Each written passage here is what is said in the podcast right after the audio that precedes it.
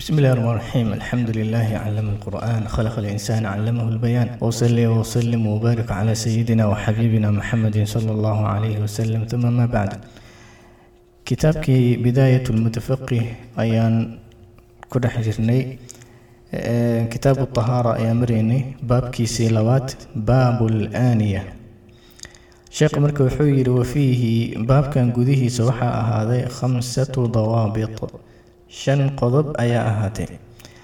Aldaabit alwal daabitka koowaad waxaa weeyaan yubaaxu waxaa la baneeyaa.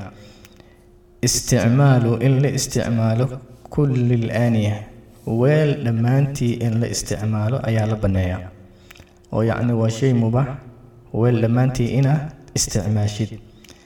Ila adahaba waalfida dahabka iyo fidada mooye inta kale weelasha waxa laga suubiyey haddii yacnii dhalo laga suubiyey iyo haddii geed laga suubiyey iyo haddii wax kale laga suubiyey giddigooda waa la isticmaali karaa weel oo dhan ila adahaba waalfida waxaa una daliil ah xadiidkii xudayfa ibnu yamaan uu nebiga sal ly wasalam uu ka warinaya wuxuu yidhi qaala rasuulu llahi sala allahu calayhi wasalam laa tashrabuu fii aaniyati aldahabi waalfida walaa taakuluuha fii sixaafiha fainaha lahum fi ddunya walakum fi laakhira yacnii waxbaha ku cabina laa tashrabuu fii aaniyati dahab weelasha dahabka laga suubiyey iyo fidada dadow ha ku cabina hana ku cunina saxamada laga suubiyo sababta waxaa weeyaan gaaladu adduunye ayay leeyihiin hadday ayaga ku cabaan walakum fi laakhira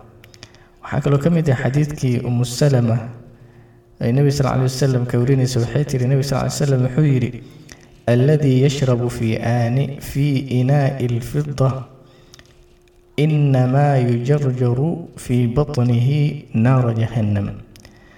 Kan ku cabo biyaha weel laga suubiyey fidada in kale ma ahee calooshiisa wuxuu kaga shanqarinayaa naarta jahannama.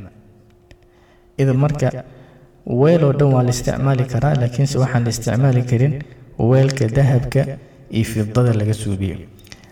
Daabidka labaad waxaa weeyaan aaniyat lkufaari weelasha gaalada. Daahiratun waa daahir weeyaan waase goorma. Maa lam yuclam inta aan la ogaanin annahum ayagu yastakhdimuunahaa inay ku isticmaalaan fii nijaasa nijaasa inay ku isticmaalaan sida qamre iyo iyo khanziir inay ku cunaan. Inta aan la ogaanin. Sababtan waxaa weeye nebi sal ly wasalam abi thaclaba alkhushayni ayaa wuxuu weydiiyey nebi sal ly wasalam wuxuu ku yidhi yaa rasuula allah inaa biardi qowmin ahli lkitaab afa na'kulu fii aaniyatihim? Nebi allah waxaan dhexdegannahay ahlukitaabaan dhexdegannahay ee weelashooda wax ma ku cuni karnaa nebiga sal ly wasalam marka wuxuu yidhi laa ta'kuluu fiiha wardadoo ha ku cunina ilaa an laa tajiduu hayraha faghsiluuha wa kuluu fiiha. Ha ku cunina ilaa inaa weysaan ma ogiye weelal kale. Haddii aada weysaan waxaa ku cuntaan yacnii iska dhaqoo markaa ka bacdi wax ku cuna. Culimmada arrinkaa hadal ayay geliyaan waxay yidhaahdaan weelka haddaad hubtid inay khamro iyo khansiir ay ku cuneen waxaa waajib kugu ah in aa weelkaa dhaqdid. Haddii aadan hubin inay khansiir iyo khamro ku isticmaalaan waxaa kuu sunno ah in aad he weelkii aad iska meyrtid markaa ayay sunno noqonaysaa. Macnaha aa ku celiya wuxuu yidhi sheekha aaniyat lkufaari weelasha gaalada daahiratun waa daahir waase goorma maa lam yuclam inta aan la ogaanin annahum yastakhdimuunaha fii nijaasa inay ku isticmaalaan wax nijaasa ah inta aan la ogaanin aldaabit athaalith qodobka saddexaad waxaa weeyaan cadmu lmeytati meytada waxyaalaha bakhtiyey lafahooda waa daahir weeyaan iyo wa qarnuhaa geesahooda iyo wa dufruhaa cijiyahooda iyo wa xaafiruhaa qoobabkooda iyo wa shacruhaa dhagarta riyaha iyo wa suufuhaa dhagarta idaha iyo wa riishuhaa baalasha shimbiraha daahirun waa daahir intoodaba yacnii waxyaalaha bakhtiyey oo bakti waxaa la yidhaahdaa wixii magaca ilaahi subxaanahu watacaala aan lagu xusin oo dhinteen oo waxyaalihii noola baneeyey ka mid ah mathal riba halkan ku baktise. Rida marka maqaarkeedii qoobabkeedii waxyaalaheedoo dhan waa la isticmaali kara markiisa marka wuxuu leeyahy sheekha cadmu lmeytati meytada laftiisa iyo wa qarnuhaa geesaheeda iyo wa dufruhaa cijiyaheeda iyo wa xaafiruhaa qoobabkeeda iyo wa shacruhaa shacarka waxaa loo isticmaalaa dhogorta riyaha ay leeyihiin iyo wa suufuhaa idaha dhogortiisa iyo wa riishuhaa baalasha shimbirooyinka. Daahirun waa daahir weeyaan. Wuxuu kaloo sheekha ka tegay geela dhogortiisana asagana sidoo kaleeto waa daahir weeyaan. Intooda qodobka afaraad wuxuu yidhi sheekha jamiicu juluudi lmeytaati taطhuru biاdibaaqi ila alkalba wاlkhanziir waxyaalaha meytada ah haragooda dhammaan waxay ku daahiraan bidibaaqi in la magdiyo oo asal la mariyo markaa kadib ayay daahirayaan matal neef xoolaha halkan ku baktiyey makhaarkiisii ayaa loo baahan yahay. Idan makhaarkii markii laga bixiyo waa in la magdaa asal la mariyaa dabadeedna waa la isticmaali karaayo. Haddii sariir ay noqon lahayd iyo haddii gambar laga dhigan lahaa iyo haddii kaleba waxaa weeyaan in la isticmaali karo. Markaasay daahir noqonaysaa laakiin intaan la magdinin ma daahiro waayaan. Laakiin laba shay ayaga xataa haddii la magdiyo daahir ma noqonayaan. Labadana waxaa weeyaan eyga iyo khaansiirka weeyaan liannahu asaalatan ayay ee waxay u yihiin nijaasa ay u yihiin. Marka sheekhu wuxuu yidhi waxaana u daliil ah xadiidkii ibnu cabaas radia allahu canhu uu leeyahay qaala rasuulu llahi sala allahu calayhi wasalam idaa dubiqa alihaabu faqad tahuur. Yacni nebiga sal lay slam wuxuu yidhi haddii la magdiyo maqaarka wuu daahirooba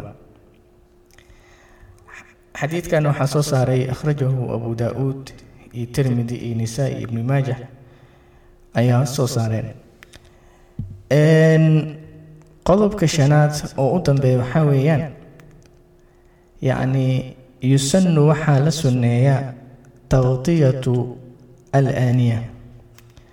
Waxaa la sunneeyaa taqdiyatu in la daboolo alaaniya weelasha in la daboolo iyo wa ikaa-u in la afxiro al asqiyati waxyaalaha sibraarada ama fuustooyinka ama ashuumada loo yaqaano in afka laga xiro ayagane iyo wa iqlaaqu in la xiro al abwaaba albaabadana la xiro iyo wadukira smullaahi ilaahay subxaanahu watacaala magaciisana la xuso calayha dushooda kuwa markii la suubinayo in la xuso cinda annowmi habeenkii. Yacnii habeen markuu soo galo weelashii in la daboolo fuustooyinkii iyo jirgaamadii iyo waxyaalaha la halmaalo ayagana la daboolo oo afka laga xiro kadaalika albaabadana la xiro. Wadukira smullaahi markii la xiraayane ama howshaa la qabanayana magaca ilaahi subxaanahu watacaala lagu suubiyay habeenkii. Waxaa u daliila xadiidkii jaabir radia allahu canhu ana nabiy sal allahu caleyh wasalam wuxuu yidhi qaala awki yacni xir afka ka xir siqaa'ak yacni fuustooyinka iyo waxyaalaha afka ka xir oo wadukira smullaahi magaca ilaahi subxaanahu watacaala xus wakhamir dabool inaa'aka weelashaada dabool markaad daboolaysidna wadukira smullaahi magaca ilaahi subxaanahu watacaala ku xuso waxaad tidhaahdaa bismi illaah walow an tacrida calayhi cuudan xataa haddii yacni cuud yar oo aada dusha ka saaraysid waxaa ku dabasha daaweysid walowba cuud ama laan yaroo khafiif haddaad dusha ka saar wax un dusha ka saar si ee meesha ay shaydaanka uusan u gelin. Xadiid kaloo jaabir radi allahu canhu nebi sal ly slam uu ka warinaya wuxuu yidhi aqliquu alabwaab albaabada xira oo wadukira smullaahi magaca ilaahina subxaanahu watacaala ku xira. Faina shayطaana shayطaanka laa yaftaxu ma furo baaban albaab muqlaqan albaab bisinka ilaahay lagu xiray shayطaanka ma furi karo ma idan markaa guriga gelaysidne ama albaabada xiraysid waa inaa xirtaa waxaa kale oo weelasha iyo yacni xirxira loo leeyay waxaa ka mid ah xadiid kaloo nebi sal alay wasalam laga wara wuxuu leeyahay yacni habeen waxaa jirto yacni sanadka ka mid ah waxaa soo dego cudur ayaa la soo dejiyaa. Cudurkaane wuxuu ku duldegaa yacni wax walbo weel walba oo feydan ayuu ku duldegaa ilaa kuwa daboolan mooye. Marka weelasha waa in la daboolaa si cudurkaa looga badbaada. Aan ku laabto insha allahu tacaala macnihii yusanu waxaa la sunneeyaa taqtiyatu in la daboola alaaniyati weelashii iyo waikaaw in la afxiro al asqiyati sibraarada iyo fuustooyinka iyo ashuumooyinkii iyo waxyaalaha la mid ah in afka laga xiro iyo wa in la xiro albaabadana in la xiro. Markaa intaad suubinaysidna wadukira smullaahi magaca ilaahay inaad ku xistid calayhimaa kuwa markaad suubinaysid inaad bisinka ilaahay tiraahdo bismillaah albaabka ku xirtid. Weelkii markaa afka xiraysidna bismillaah aa ku xirtid. Cinda nowmi habeenkiina aa sidaa aa suubisid hada wallahu aclam waakhiru dacwaana an alxamdu lilaahi rabi alcaalamiin